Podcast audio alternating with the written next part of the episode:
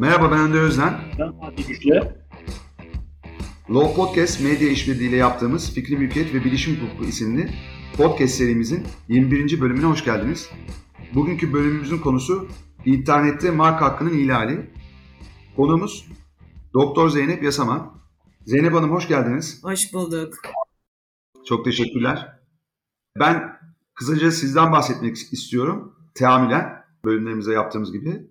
Doktor Zeynep Yasaman 81 İstanbul doğumlu. İstanbul'da Saint Michel Fransız Lisesi'ni takiben Fransa ve İngiltere'de üniversite eğitimine devam etmiş. İlk olarak işletme eğitimi aldıktan sonra hukuk alanında eğitim almıştır. Bu bağlamda ilk önce Paris'te, Paris Üniversitesi Pantheon Assas'ta e, işletme lisansı, sonra Londra'da University of London King's College'da uluslararası işletme yüksek lisansı eğitimi tamamlamıştır. Bu eğitimlerin akabinde 2006 yılında Türkiye'ye dönmüştür. Çeşitli firmalarda marka değerleme ve pazarlama üzerine çalışmıştır. 2010 yılında da tekrar eğitim hayatına dön geri dönerek e, yine Paris Üniversitesi Pantheon Sorbonne'da hukuk lisansı eğitimi almıştır. Daha sonrasında Marmara Üniversitesi Avrupa Araştırmaları Enstitüsü Avrupa Birliği Hukuk, Hukuk Ana Bilim Dalı'nda doktora yaparak 2019 yılında doktor ünvanını almıştır. Doktora tezini marka hukuku alanında yapmış olup tez başlığı Infringement of Trademark Rights on the inter Internet in the European Union and Turkish Law dur. İngilizce yazılan bu tezi daha sonrasında Türkçe'ye çevirerek Türk ve Avrupa Birliği hukukunda internette marka hakkının ihlali adlı eserini 2020 yılı sonunda 12 levadan çıkarmıştır. Bizim açıkçası bu bölümün bir kısmı da bir kısmından çoğu aslında belki de hepsi bu kitap ışığında aslında oluşacak. Dolayısıyla şimdiden bu e, eser varlığı için teşekkür ediyoruz size. Doktor Zeynep Yasaman marka patent vekilidir. Yasaman Hukuk Bürosu'nda 3. kuşak hukukçu olarak fikri ve sanayi mülkiyet hukuku üzerinde çalışmaktadır.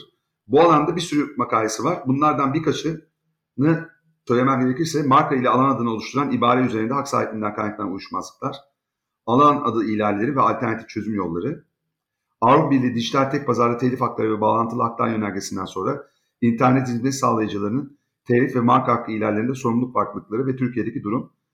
E, bu başlığı olabildiğince hızlı okuyarak kısaltmaya çalıştım. Avrupa Birliği ve Türk bakımından internet yer sağlayıcıları marka ihlalleri kapsamında sorumlulukları, Avrupa Birliği ve Türk marka hukuku açısından internet ortamında gerçekleştirilen marka ihlallerinde ticaret alanında kullanım ile ticari etki yaratacak şekilde kullanım şartları, AdWords reklamlarda ki bugün bunu işleyeceğiz, bir başkasına ait markanın aynısının veya benzerinin anahtar sözcük olarak kullanımı tecavüz teşkil eder mi? AB Adalet Divanı kararları ışığında tecavüz kriterleri, kullanım yoluyla ayırt edici kazanan ve kaybeden veya kaybeden markaların koruma kapsamı ve markaların devridir. Zeynep Yasaman en son olarak 2021 yılının son aylarında 3 cilt olarak yayınlanan Sanayi Mülkiyet Hukuku adlı eserde ortak yazar olarak marka hukuku ile ilgili bazı SMK maddelerini yazmıştır. Ee, açıkçası marka hukuku ile ilgili inanılmaz bir derinlik e, ben görüyorum burada ve e, umuyorum aslında iki ya da üç kısımda oluşacak bu e, bölümde birçok konuya değinmiş olacağız. Ben Zeynep Hanım'a söz vermeden önce e, bugün neleri konuşacağız? Genel olarak e, değinmek istiyorum. İnternet hizmet sağlayıcıların sorumlulukları ile ilgili ve aslında kavramsal olarak tanımlamaları ve mevzuat Türk ve AB hukuk dışında karşılaştırmada olarak, mukayese olarak bunları, bu konuyu ele alacağız. Bunun dışında kendisini yine oldukça üzerinde durduğu alanlar ile ilgili konuşacağız. Türkiye'deki gelişmeleri Trebis'ten bahsedeceğiz. Ve internette Google reklamlarda ve yönlendirici kodlarda markanın kullanılması neticesindeki karıştırma ihtimalini Türk ve AB mahkemeleri tarafından nasıl farklı değerlendirildiği üzerinde duracağız. Bu bağlamda e, klasik karıştırma ihtimali değerlendirmesinin internet ortamına ve özellikle yeni gelişmeler karşısında yeni teknolojiye adapte edilmesi gerektiğinden bahsediyor olacağız. Bunlar aslında oldukça e, güncel konular aynı zamanda ve biz e, Zeynep Hanım sayesinde e, çok ciddi bir birbiriyle bağlantılı bu alandaki e, konuların çoğunu bu iki ya da üç kısımlık e, bölümde ele almış olacağız diye düşünüyorum. Zeynep Hanım ben size söz vermeden önce Fatih de bu da bizim teamülümüz. Fatih de bir şeyler söylemek ister diye düşünüyorum. Ona sözü vereceğim. Ondan sonra siz sözü Fatih'den alıp devam edebilirsiniz. Önder'cim yani e, Zeynep Hanım hakkında vermiş olduğun e, bilgiler neticesinde çok değerli bir hukukçu meslektaşımızla birlikteyiz şeklinde e, anlıyorum. Zeynep Hanım'la ben şahsen tanışmadım. Ama babası Hamdi Yasaman hocamız benim hocamdı. Benim de sevdiğim, değer verdiğim bir insandı. Ba- babacan tavırlarıyla ders anlatırdı. Yıllar öncesine gidiyorum tabii bu sayede. Yani hiç unutmam bir kere işte 1989 veya 90 yıllarında tam Hamdi Hoca ders anlatırken deprem olmuştu e, çocuklar bir şey olmasın falan diye de dersi bir şekilde bitirmişti. E, yani o, o dönemde şey demiştik yani Hamdi Hoca öyle bir anlattı ki deprem etkisi yarattı diye. E, Zeynep Hanım'ın da bugün anlatacaklarının aynı etkiyi ben dinleyicilerim arasında yaratacağını düşünüyorum. Hakikaten çok detaylı ve güzel bir podcast olacak, bir yayın olacak. Ben kendisine değerli katılımları için e, buradan çok teşekkür etmek istiyorum. E, merhaba, çok teşekkür ederim güzel sözleriniz için. Elimden geldiğince e, konuyu tekrar anlatmaya çalışacağım. Bu e, dediğiniz gibi internette marka hakkının ihlali çok geniş bir konu. E, gerek kullanımlar açısından gerek kullanımların sonucunda e, ortaya çıkan sorumluluklar açısından ben tezimde bunların hepsini bir bütün halinde anlatmaya çalıştım. Böl, bölünme olmasın diye. Aslında ana çıkış kaynağım benim e, bu konunun bu konuya eğilmemin nok çıkışı Google AdWords'lerdir. E, Google AdWords'lerle ilgili benim kendi kişisel bir e, reklam verme durumum oldu. İşte, hobi olarak yaptığımız bir şeyin pazarlamasında ben es, ya işletmede okuduğum için e, işletmesel tarafımı hobi olarak kullanıyorum artık. Pazarlama şeyinde Google AdWords'lerde reklam vermek için girmiştim.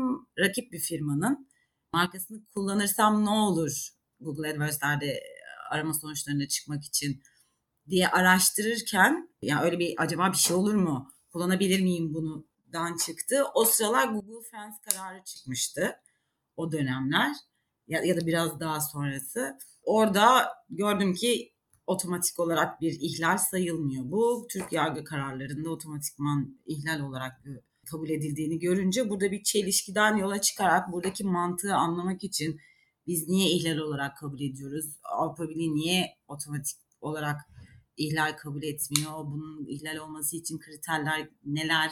Onu araştırmam sonucunda internette marka kullanımına giriş yaptım. Tabii Google AdWords'lerle kalmayıp onun devamında alan adları, sanal pazarlar, sosyal medya diye gelişti konu. Tabii sonunda da işte e, bu e, kullanım gerçekleştirenler ve bunlara aracılık yapan aracı hizmet sağlayıcıların sorumlulukları nedir ile bitirmem gerektiğini düşündüm. Böyle bir konuya girdim. Çok da dediğiniz gibi güncel hatta daha da gelişmekte olan şu an internet günümüzün her noktasında var. Markanın kullanımı internette gün geçtikçe daha farklı farklı kullanımlar ortaya çıkıyor. Bugün gelinen noktada Metaverse diye bir şey çıkıp NFT'ler çıkıyor. NFT'lerde markanın kullanımları yani her gün gelişen bir konu bu markanın sanal dünyada internet ve sanal gerçeklik dünyasında kullanımları oldukça güncel ve ilginç bir konu. Ben burada e, Google Google reklamlardan e, konu açılmışken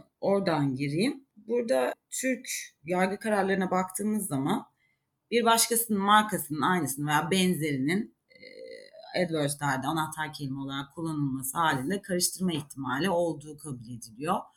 Buna karşı Avrupa Adalet Divanı kararlarında karıştırma ihtimali için belli kriterler getirilmiş. Yani bizde mesela aynen aynı markanın aynı mal hizmetlerde kullanılması zaten e, karıştırma ihtimali incelemesine gerek kalmadan ihlaldir denmesine rağmen Avrupa Birliği'nde İlk önce markanın fonksiyonları zarar görüyor mu? Ona bakılıyor. Artı en şeyi önemli inceleme noktası salt kullanım değil bu kullanım sonucunda Google arama sonuçlarında çıkan reklamların e, nasıl bir tüketici üzerinde, internet kullanıcısı üzerindeki bir etkisi olduğu inceleniyor.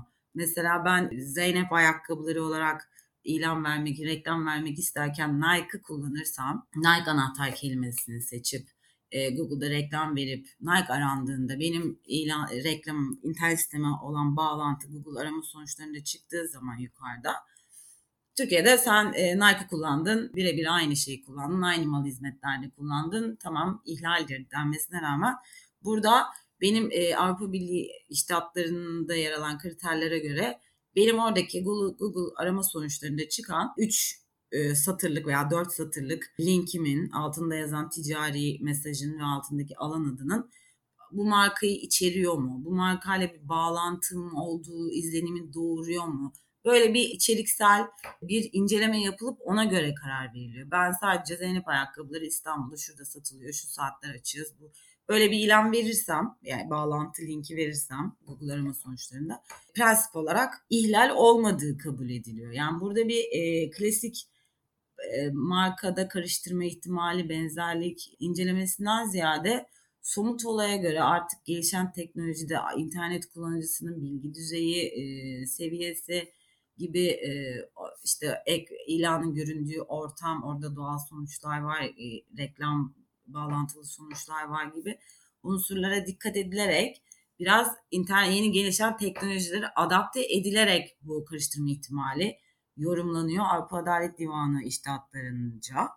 E, bu noktada mesela e, bu 2010 yılındaki Google Fans kararından evvel Avrupa Birliği üye ülkelerinin kararlarını incelediğimde özellikle Fransa, İtalya, e, İngiltere o, orada da Türkiye'deki gibi otomatikman ihlal olduğu kabul ediliyormuş. Ama burada işte dediğim gibi 2010'daki getirilen kriterler ışığında artık daha somut olay incelemesi yapılıyor. E, aynen birebir kullanım var tamam ama onun sonucunda tüketici ne görüyor? Nasıl bir algı oluşuyor? Hatta Interflora kararında tanınmış markanın AdWords'lerde kullanımı konu olmuş. Orada tanınmış markanın bile kullanılması eğer mala alternatif ürün sunmak amacıysa bu rekabeti e, rekabete faydalı bir şey olduğu kabul edilmiş. Yani bizde paraziter kullanma olarak kabul edilirken tabii sonucunda yani kriter olarak e, yani genel ilke olarak bunu söylemiş. Tabii somut olayın incelemesinde interferonun kullanımı nasıl ne değildir o, o konu ayrı. Zeynep Hanım bir şey söyleyebilir miyim? Tabii. Böyle araya giriyor olacağız ki e, belki de biraz da felsefesini de yapmış oluruz.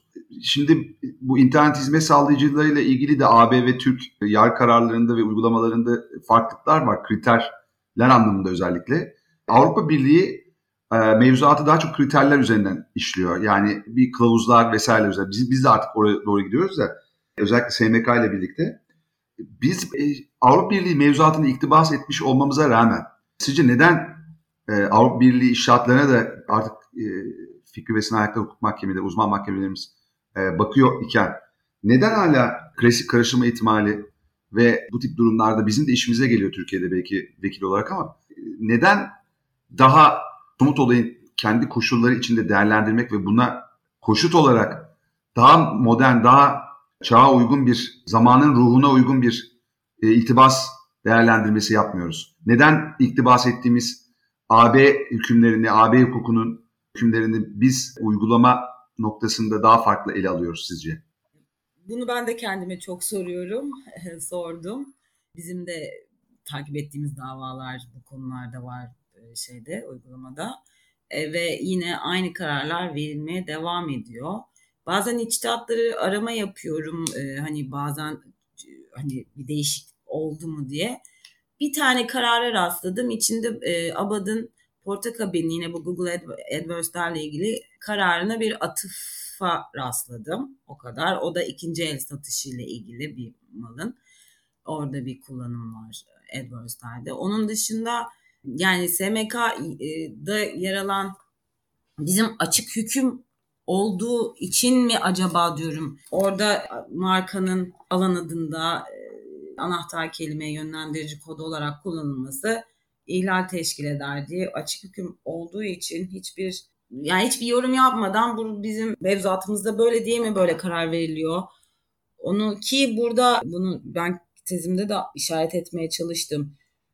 Üçüncü e, üçüncü bentte yer alan hallerin ihlal teşkil etmesi için ikinci bendin bentte yer alan koşulların gerçekleşmesi lazım. Onlardan bir tanesi iki 2B'deki karıştırma ihtimali. Karıştırma ihtimali e, ben aynen kullandım. Salt kullanım karıştırma ihtimali yaratıyor mu yaratmıyor mu ona bakmak lazım. Tamam ben Zeynep ayakkabıları olarak Nike kullandım.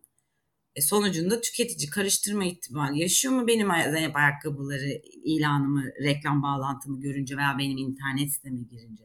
Bu yönde bir inceleme yapılması gerekiyor. Ama dediğiniz gibi şu an içtihatta bir gelişme göremiyorum açıkçası. Bunun neden olduğunu da bu 7.3D'deki Avrupa Birliği'nde böyle bir e, düzenleme yok. Yani internetteki kullanım alan adı olarak kullanırsın, anahtar kelime olarak kullanırsın diye bir e, şey Avrupa Birliği e, direktifinde veya yönergesinde bizdeki gibi bir düzenleme yok. Onlar genel hükümler kapsamında, ışığında değerlendiriyorlar internet kullanımları.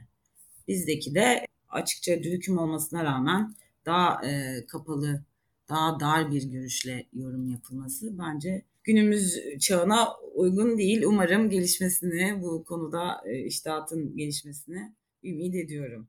Teşekkür ederim. Ben ben de katılıyorum. Bir takım uygulamalar ülkenin koşulları içinde de aslında değerlendirilmeli. Bu SMK'nın 155. maddesindeki önceki hakların karşısında sonraki hakların benzer kullanımların e, veya tescillerin meşruiyet iddiasında bulunarak savunma yapamayacağına ilişkin hüküm de yıllar sonra geldi Türkiye'ye. Yargıtay aksiyonunda bir sürü karar verdi yıllarca. Yerleşik iştahat haline geldi hatta. E, tescili olan sonraki marka sahibine, önceki marka sahibinin dava açması halinde bir şekilde o sonraki tescile meşruiyet e, atfedildi. Bu da anlaşılabilir gibi değildi. Yıllarca e, eleştirdik. Sonra SMK'ya girdi bu hüküm. Hala da tam olarak uygulanmıyor. Farklı, e, ne yazık ki farklı İhtisas Mahkemesi kararları var e, şu anda. Ama burada bir sürü faktör var bence. E, AB hukukunun, özellikle marka hukukunun çok gelişkin olduğu da açık. Gerekçelerinden de bunu görebiliyoruz. Çok tafsilatlı, çok inanılmaz doyurucu ve yönlendirici ve öğretici. Dolayısıyla yani bunlar belki de bir birikim ışığında yıllar içerisinde hakimlerin eğitim eğitimi, e, işte görgüsü, gözlemi e, çerçevesinde aslında daha zaman ruhuna uygun hale geliyor belki de. E, İhtisas hakimlerimiz yok şu anda. Eski hakimlerimiz Twinning projesiyle ABD e, yüksek lisans yapan e, hakimlerimiz emekli oldular. Ve yeni hakimler de e, ne yazık ki bu bilgi birikimi, bu tecrübe fikri ve sanatlı hukuk anlamında yok. Dolayısıyla da bu iştahatlar ne yazık ki AB e, hukuku ile e, harmonize bir şekilde gelişmiyor. Ben biraz da bunu da söylemek istedim. Siz lütfen e, kaldığınız yerden devam edin. Burada Google, Google reklamlardan gitmişken e, internet hizmet sağlayıcıların yani sorumluluklar bakımından da devam etmek gerekirse burada reklam veren tabii ki de kullanan olarak markayı kullanan olarak ihlalden sorumlu. Diğer taraftan Google gibi hizmet sağlayıcısı bir yer sağlayıcı olarak kabul ediliyor. Keza burada Google arama motoru üçüncü kişilerin yani hizmet alanın sağladığı verileri barındırıyor sadece. Burada e, bir müdahalesi, bir e, içerik üretmesi söz konusu değil. Üçüncü kişilerin, kullanıcıların bir e, şeyleri, içerikleri. Burada da Abat Google'ın reklam online arama motoru hizmetine yer sağlayıcı olarak kabul ettiği için e-ticaret yönergesi kapsamında sorumluluğunu inceliyor. Ve burada problematik bir nokta anahtar kelime seçiminde anahtar kelime e, generator diye bir e, aracı var Google'ın. Yani ben anahtar kelime seçmek için bir şey girdim. Nike diye girdim mesela. Nike alacağım. Google otomatik yanda alternatif e, şeyler öneriyor.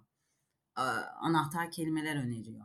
Bu noktada bu noktada normalde yer sağlayıcı sorun sorumsuzluğu. Bunu da ileriki noktalarda e, konuşuruz. Yer sağlayıcıların güvenli liman kapsamında belli şartları karşılaması e, halinde hizmet sunduğu hizmet kapsamında yapılan ihlallerden sorumlu olmaması. Burada dediğim gibi Google e, üçüncü kişilerin verilerini depoluyor, depolarken bir yandan da anahtar kelime üretiyor, alternatif olarak sunuyor reklam verene burada problematik bir şey olmuş. Genelde hani Fransız kararlarını incelediğimde eski kararlarda bu konuda Google'ın aktif bir rolü olduğu için Google'u sorumlu bulunmuş. Bulunan kararlar var. Ama Abad'ın sonraki bu Google Frans kararıyla yine bunun otomatik algoritmalara bağlı kullanıcıların eskiden yaptıkları araştır aramalara bağlı algoritmatik bir şey olduğundan dolayı yine Google'un pasif bir rolü olduğu kabul edilerek yine e, sorumsuzluk rejiminden faydalanması yönünde karar verilmiş. Kararlar veriyor. Bir bizde de rastladığım yargıtay kararlarında da AdWords'lerle ilgili kararlarda Google Google yer sağlayıcı olarak bizim e, 5651 sayılı kanun kapsamında yer sağlayıcının faydalandığı e, sorumsuzluk rejiminden rejimi kapsamında kabul edildiğini gör, görüyorum. Bunun dışında yine konu hizmet sağlayıcılara bağlanıyor. E, çünkü Google'dan girince online pazar yerlerindeki e, şeye değinmek istiyorum. E, online pazar on, online pazar yerleri, yeri operatörlerinin sorumluluklarına. Burada da yine online pazar yerlerinde e, satıcılarla alıcıların buluştuğu, online pazar yeri operatörlerinin böyle bir ortam hazırladığı bir sistem. Bu operatörler de yine üçüncü kişilere ait verileri, bilgileri depoluyor. Yine yer sağlayıcı e, sıfatıyla. Ancak bazı noktalarda burada e, satışa sunulan malların satışının sunumunun iyileştirilmesi veya eBay, eBay gibi veya gitti gidiyor gibi böyle operatörlerin satışa sunulan malların Google AdWords vererek reklamının yapılması gibi durumlar söz konusu oluyor. Bu noktada yine bu online pazar yerleri yer sağlayıcılık teknik fonksiyonundan çıkıyor. Aktif bir rol alarak yine bu güvenli liman kapsamında kal, kalmayarak genel esaslara göre sorumlu kabul ediliyor.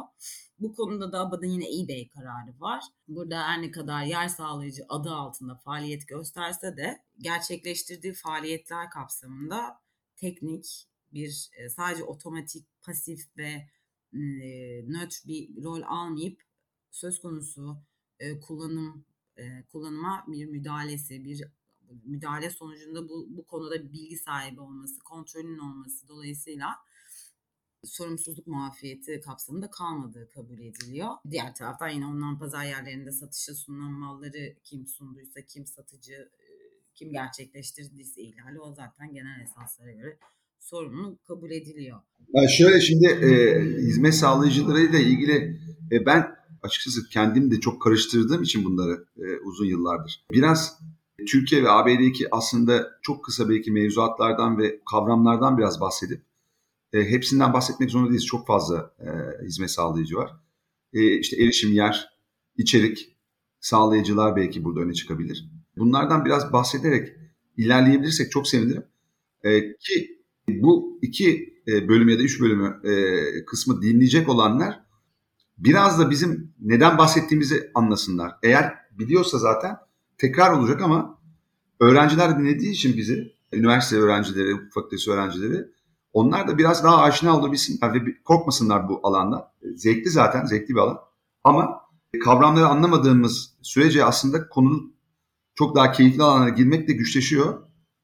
Dolayısıyla böyle yapabilirsek iyi olur. Bir, bir isterseniz bir girizgah yapalım. Yani Google AdWords'de Google'daki kullanımlarla, marka kullanımlarıyla ilgili bahsede, bahsetmeye devam ederiz zaten ama hani servis sağlayıcılar, hizmet sağlayıcılar dediğimiz kimlerdir bunlar, ne yapar, nedir ve bunların e, varlık sebepleri. Oradan da işte bu güvenli liman dediğimiz, safe harbor dediğimiz işte so, sorumsuzluk rejimi ya da muafiyet rejiminin ne olduğunu da biraz anlatabilirsek. Orada bir takım kriterler de var hatta. Ee, onlara da girebiliriz belki bu sayede. İnternette gerçekleştirilen mesela alan adı, Google reklam, demin bahsettiğimiz Google reklamlarda bir tarafta reklam veren var. Ben Zeynep Ayakkabı olarak. Bir tarafta reklam alan Google var. Veya online pazar yerlerinde satıcılar, alıcılar bir yandan da bu online pazar yeri operatörleri. Aynı, aynı şekilde sosyal medyada sosyal medya operatörleri var, sosyal medya kullanıcıları var. Burada e, buradaki yani bir bir birçok aktör var internet üzerinde faaliyette bulunan. Buradaki aktörleri gruplandırıyoruz. Şöyle ki e, genel olarak üç başlık altında topluyoruz. Bunlar erişim sağlayıcı, yer sağlayıcı ve içerik sağlayıcı olarak. Erişim sağlayıcı bu en temel internet hizmeti olarak tanımlanıyor. Bizim internete erişimimizi sağlayan, internet üzerindeki bilgilerin iletimini sağlayan e, hizmet sağlayıcıları bizde Süper Online, TTNet tabi örnek verebiliriz mesela. Yer sağlayıcı ise internet üzerinde bu iletilen verileri her daim internet kullanıcısının erişilebilir kılınması için internet üzerinde bulunmasını sağlayan, depolayan dolayısıyla barındıran hizmet sağlayıcıları. Kendi içeriklerini barındırmak değil, üçüncü kişilerin verilerini barındırıp 7-24 internet kullanıcısına erişilir kılıyor. Ee, örneğin mesela bir internet sitesi kurmak istiyorsunuz. Alan adını aldınız, içeriğini yaptınız. Şimdi o içeriği internet sitesine yükleyip ve her daim orada kalmasını, internet kullanıcısının ona erişir, er, erişebilir kılınmasını sağlamanız lazım. Burada hosting firmalarından hosting hizmeti alıyorsunuz. Bunlar hosting dediğim yer sağlayıcı. Tabii günümüzde bu klasik hosting hizmeti değişti. Kullanıcıların ürettiği içerikleri barındıran sosyal medya veya işte bu dediğim Google'lar, e, online pazar yerleri user generated content dediğimiz kullanıcının ürettiği içerikleri barındıran e, servis sağlayıcı, hizmet sağlayıcılar da yer sağlayıcı olarak kabul ediliyor. Diğer taraftan bu içerikleri üretenler var. Bunlara da içerik sağlayıcı diyoruz. Yani bugün internette yaptığımız bir sosyal medyadan gideyim yine orada Twitter'da yazdığınız bir iki cümle bile içerik olarak yani sizin ürettiğiniz siz içerik sağlayıcısınız o konuda. O o e, Türkiye'de çok e, başa geliyor bu Twitter'daki yazılardan dolayı. O içerik sağlayıcı e, direkt o içerikten doğrudan sorumlu. O içeriği üreten olarak. Dolayısıyla üç tane ana erişim sağlayıcı, yer sağlayıcı, içerik sağlayıcı olarak 3 aktörümüz var, ana aktör. Bunlar da yer sağlayıcılarında alt kırılımlar da oluyor. Mesela Türkiye'de 2020 yılında yapılan bir eklemeyle sosyal ağ sağlayıcıları diye bir hizmet sağlayıcı e, düzenlendi. Veya Avrupa Birliği'nde dijital tek pazarda telif hakkı ve bağlantı, bağlantılı haklar yönergesinde online içerik paylaşım hizmet sağlayıcıları adı altında bir hizmet sağlayıcı eklendi. Yani günümüzün koşullarına, gelişen teknolojiye, düzenleme ihtiyaçlarına göre yeni adlar altında yer sağlayıcılar ortaya çıkıyor. Bunların bizim ülkemizde Türkiye'de temel e, yasal düzenlemesi 5651 sayılı e, internet ortamında yapılan yayınların düzenlenmesi ve bu yayınlar yoluyla işlenen suçlarla mücadele edilmesi hakkında kanun kapsamında düzenlendi ilk defa. Burada internet aktörleri, içerik sağlayıcı, yer sağlayıcı ve erişim sağlayıcı ve toplu kullanım sağlayıcısı olarak tanımları yapıldı. Sorumluluk şartı yani sorumlu mu sorumsuz mu öyle bir e, düzenleme şekline gidildi. Bir de ayrıca 6563 e, sayılı elektronik ticaretin düzenlemesi hakkında kanun da var ama orada çok bu 5651 sayılı kanun kadar detaylı bir tanım veya sorumluluk e, düzenlemesi bulunmuyor. Sadece ayrım yapılmadan aracı hizmet sağlayıcıları denmiş bu hizmet sağlayıcılara. Avrupa Birliği'nde de 2000'e 31 sayılı e-ticaret direktifi var. Burada da 4 e, tane yani dört, bizden farklı olarak bizde e, içerik yer ve erişim sağlayıcı olarak düzenlenmiş. Yani e, kanun kapsamına alınmış.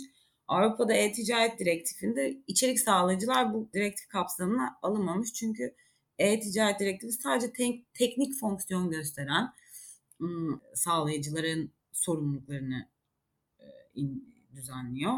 Bu kapsamda yine erişim sağlayıcı var. Bizden farklı olarak ön belleğe almaya, alma sağlayıcıları var. Bir de yine bizdeki bir yer sağlayıcılar var. Bunların dediğim gibi ortak özellikle teknik hizmet sağlayıcı olmaları, e, içerik sağlayıcılar kapsam dışı.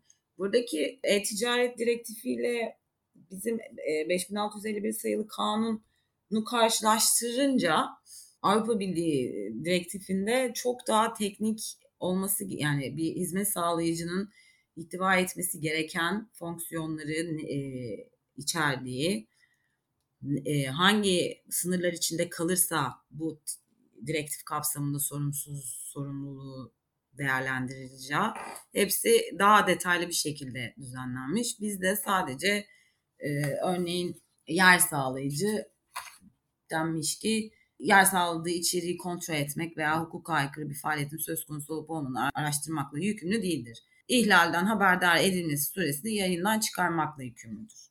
Tamam kontrol yükümlülüğü yok. Haberdar edilince de yayından çıkarmakla e, yükümlü. Diğer taraftan Avrupa Birliği e, yönergesine, direktifine bakınca burada erişim sağlayıcılarda el iletimi başlatmaması gerekiyor, alıcıyı seçmemiş olması gerekiyor, ilettiği bilgiyi değiştirmemiş olması gerekiyor, e, depolama süresinin ne kadar olması gerekiyor. Böyle detaylı teknik bilgiler de var. Ve bu ayrıca iştihatlarla da tamamlanmış bu sorumluluk rejimi e, hizmet sağlayıcılarının. Şöyle ki teknik dediğim gibi teknik fonksiyonları içerisinde kalması gerekiyor bu hizmet sağlayıcının sorun bu yönerge kapsamındaki sorumluluk rejiminden faydalanabilmesi için. Eğer aktif bir rolü olursa de, demin anlattığım o online pazar yerlerindeki eBay'in örneğin ürünün satışına geliştirilmesine, arttırılmasına yönelik reklam pazarlama faaliyetlerine dahil olması halinde yer sağlayıcı teknik fonksiyonundan çıkıyor. Daha aktif bir rol oynuyor söz konusu kullanımla ilgili.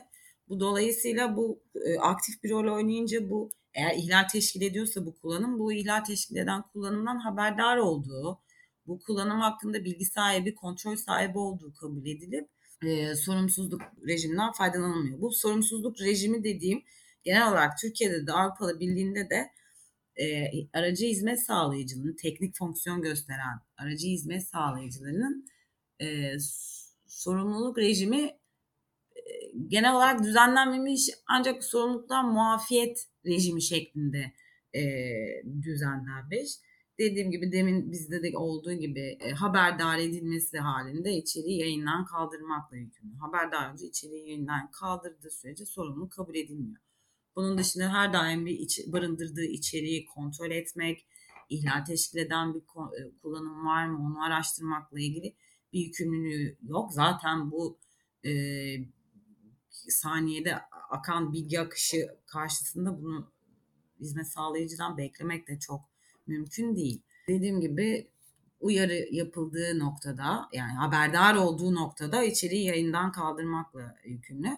Burada Avrupa Birliği'nde e, haberdar edilmenin dışında haberdar olma durumu da düzenlenmiş. Şöyle sadece haberdar edilme değil, haberdar edilince zaten içeriği yayından kaldırınca sorumluluğu kalkıyor. Bu konuya da ayrıca gireceğim çünkü her haberdar edildiğinde içeriği yayından kaldırmakla yükümlü olunmaması gerekiyor. Çünkü ihlal olmayabilir ortada. Dedim haberdar olma durumu Avrupa Birliği'nce ayrıca düzenlenmiş. Çünkü burada e, açıkça görünen bir ihlal varsa ortada abad basit etli bir tacir olarak senin bundan haberdar olman veya olman gerekir düşüncesiyle e, sorumluluğuna gitmeye yönünde e, kabul ediyor. Bizde bu böyle bir şey yok. Bizde haberdar o edildin şeyden kaldır. Haberdar olabilecek misin? Olabilir miydin? diye bir e, ne mevzuatta ne iştahatta böyle bir şeye rastlamadım. E, bu e, Avrupa Birliği'ndeki haberdar olma durumu onların getirdiği teknik fonksiyon, teknik, pasif ve otomatik bir e, faaliyet yürütmeleri gerekmesine de bağlı bir sonuç e, durum. Teknik ve otomatik durumun dışına çıkınca zaten aktif bir durum söz konusu. Burada faaliyet kullanımdan haberdarsın. O yüzden bu yer sağlayıcıların e, sorumluluk rejimine giremezsin şeklinde e, kabul ediliyor. Bu uyarı bildirimine gelince bu uyarı dediğim gibi her e, yer sağlayıcı her aldığı uyarı bildiriminde söz konusu içeriği yayından kaldırmakla yükümlü olmamalı. Şöyle e, kanunda gerek e, Avrupa Birliği'nde gerek bizde haberdar edince içeriği yayından kaldırmakla yükümlü denmiş ama bu uyarı bildirimine konu bu uyarı bildirimi arada hak sahiplerince yapılan e, yer sağlayıcıya, ilk önce içerik sağlayıcıya, ona ulaşamazsa ve sonuç alamazsa yer sağlayıcıya yaptığı bir bildirim. İhlali bildiren, ihlal şöyle şu şu konuda ihlal var, benim markamı ihlal ediyor, bunu yayından kaldırın, kaldırın gibi bir e, zaten bütün e, yer sağlayıcıların uyar kaldır mekanizması var. Oradan gerekli bildirimler yapılabiliyor. Ancak burada sorun teşkil eden konu bildirme konu ihlalin gerçekten ihlal olmaması veya bu ihlalin tespitinin ayrıntılı bir detaylı bir inceleme sonucunda tespit edilip edilebilecek olması. Bir yer sağlayıcıya muğlak bir şekilde benim markam kullanılıyor bunu kaldır diye bir bildirim gittiğinde bu yer sağlayıcı bunu kaldırırsa haksız bir Yani bunu kullananın da hakkının ihlal edilmesi söz konusu olabilir. İhlal söz konusu olmayabilir. Şey olarak. Bu, bu nedenle yer sağlayıcıların sorumluluklarının doğmaması için yayından kaldırmaları gereken içeriklerin açıkça ihlal teşkil etmesi gerekir ki ondan sonra bu bildirimi alınca e, yayından kaldırsın e, şey e, yer sağlayıcı. Hatta bu konuda şimdi Avrupa Birliği'nde şu anki e, Avrupa Birliği E-Ticaret Direktifinde böyle bir uyar kaldır sistemi düzenlenmemiş. Böyle bir açıklama yok. E, düzenleme yok. Ama şu an hazırlam, hazırlanan Dijital Hizmetler Kanunu kapsamında buna detaylı bir düzenleme getirmeyi düşünüyorlar. Açıkça ihlal olması veya bu bildirim prosedürünün daha detaylandırılması sonuçta bildirim yapılıyor, yer sağlayıcı bu içeriği kaldırıyor. Sonra bu e, kullanımı gerçekleştiren kişiye de bir savunma hakkı verilmesi gerekiyor. Ona göre bir karar verilmesi gerekiyor. Belki e, gerçek hak sahibi bu markayı e, ya kullanımı gerçekleştiren kişi veya üzerinde mar- hak tüken, marka hakkı tükenmiş bir ürünün satışını yapıyor, onun markasını kullanıyor vesaire vesaire bir sürü gerekçelerle bunu savunma hakkının verilmesi lazım. Ona göre yer sağlayıcının bir karar vermesi gerekiyor. Bu konuda bu noktada yer sağlayıcı mahkeme gibi bir hakim gibi veya bir uzman gibi de karar vermesi ondan beklenmesi biraz mümkün değil. Yani mahkemelerin vereceği bir karar yer sağlayıcının vermesini ondan beklemek çok olağan bir durum. E, o düşünmüyorum. Amerika'da dijital milenyum e, telif hakları ile ilgili düzenlemede yer sağlayıcı kaldırıyor bildirim aldıktan sonra. Bunun karşısında kullanımı gerçekleştiren kişiye savunma hakkı, karşı bildirim hakkı tanıyor. Ve bunun üzerine bildirimde bulunan kişiye 10 gün içinde dava açması suretiyle yani dava açtığını yer sağlayıcıyı bildirirse yer sağlayıcı yayından kaldırma işlemine devam ediyor. Yani içerik yayından kalkmış oluyor, geri koymuyor. Ama dava açmazsa, dava açtığını yer sağlayıcıya bildirmezse e, yayından kaldırılan içerik tekrar yayına konuyor. Çünkü burada hak iddiasında haklı olduğunu, kararlı olduğunu göstermesi lazım yer sağlayıcı. Yoksa herkes kötü niyetli bir şekilde suistimal ederek rakiplerinin markalarını ortadan hani zarar vermek için çeşitli bildirimlerde bulunabilir.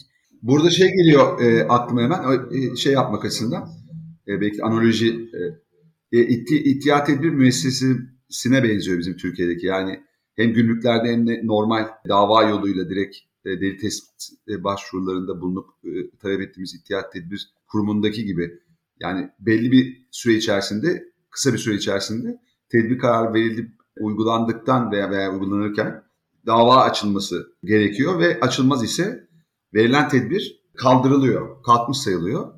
E, dolayısıyla da o sırada tedbiren el konulan mallar varsa onlar da iade ediliyor vesaire. Yani bu, bu, bu aslında Amerika'daki uygulamada bu bizim bu uygulamaya yani biz, bizimki de ona benziyor diye düşündüm. Onu da paylaşmak istedim. Mevcutta öyle bir e, düzenlememiz yok. Yani bizde yer sağlayıcı bildirimi aldığı an kaldırma yükümlülüğü altında hissedip yani yoksa sorumluluğu doğacak diye düşünüp hiçbir inceleme yani yapanlar tabii ki de vardır ama genel olarak mesela bir tane şey e, Yargıtay kararına konu bir davada e, şikayet şikayetim var davası diye hatırlıyorum. E, yer sağlayıcı kaldırmamış bildirimi aldıktan sonra Yargıtay'da bunun markasal kullanımı olmadığı ifade özgürlüğü kapsamında kaldı. Dolayısıyla yer sağlayıcının bu içeriği hiç yayından kaldırma yükümlü olmadığı dolayısıyla sorumlu bulmamış. Ama bulabilirdi. Bunu yani bu obje, yani yapılacak de, değerlendirme e, mahkemenin vereceği karar, yer sağlayıcının vereceği tespit, yapacağı tespit farklı olabilir. Bunun 2 artı 2 4 şeklinde bir sonucu e, sonucu olmadığı için çok muallak. Muallak olduğu için diğer sağlayıcılar sorumlulukları doğmaması için yapılan bildirimleri kaldırma, e, bildirimlere konu içerikleri kaldırma e, yönünde bir yol izliyorlar. Benim burada tedbir şeyinden, müessesesinden bahsetmemin sebebi aslında Türk hukukunda da bu Amerika'daki uygulamanın getirilebileceğini aslında söylemeye çalıştım. Yani zaten böyle bir uygulamamız var bizim. Bu uygulamayı buraya e, bir şekilde örnekseme yoluyla buraya e, adapte etmemiz bence mümkün olabilir. Yani AB ve Türk hukukundaki farklılıklar bu e, bağlamdaki e, ki onlardan bahsettiniz e, ve bahsediyorsunuz. Bu da aynı şekilde bu farklılıkta yine Amerika'daki Millennium Act, dijital Millennium Act'teki bu prosedürü buraya adapte etmek de bence mümkün olabilir diye düşünüyorum. Aynen evet. Ee, büyük ihtimalle Avrupa Birliği'nin o dijital hizmetler kanunu yürürlüğe girdikten sonra onlara emsal olarak oradan bir şeyler alırız umarım diye düşünüyorum. Biz alma almakla e, şey idame e, e, ediyoruz ne yazık ki. Aynen, evet. maalesef bir inisiyatif günlük günlük ihtiyaçlara göre e, yapılıyor. Bu da aslında baktığımızda aslında sosyolojik bir yara yani. Yani biz e, hukukumuzu kendimiz tamam e, o dönemin koşullarında Cumhuriyet kurulduğunda vesaire e, İsviçre'den oradan buradan şeyleri almamız anlaşılır. Fakat e, temelde baktığımızda bizim genellikle iktibas etme alışkanlığımız e, halen devam ediyor. Yani bu bir şey aslında kolaycılık da biraz bence. Sadece hukuk alanında tasarımsal olarak şey yani her hayatın her alanında bir bir yerden alma ihtiyacı duyuyoruz bir bir noktada. Evet, taklit aslında aratır diye bir laf vardır ya. Bu bizim bizim kafamız böyle çalışıyor. E, biz zaten bu işlerin sosyolojik yanlarına vesaire çok meraklı olduğumuz için de böyle bir şeyi de söylemek e, istedim.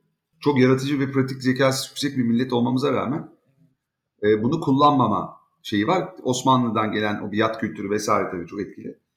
E, ve ne yazık ki bizler e, çok harika kanunlar, yasal düzenlemeler şey yapabilecekken, e, oluşturabilecekken, düzenleyebilecekken bunları yapmaktan geri duruyoruz ve genellikle nasıl olsa var.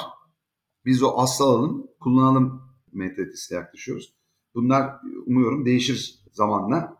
Değişmez ise sürekli kopyalayan bir şey olacağız. Ülke olmaya devam edeceğiz. İnternette marka hakkının ihlali isimli Doktor Zeynep Yasaman ile yapmış olduğumuz podcast'imizin birinci bölümünün sonuna gelmiş bulunuyoruz değerli dinleyicilerimiz. İkinci bölümde tekrar bir araya gelmek üzere.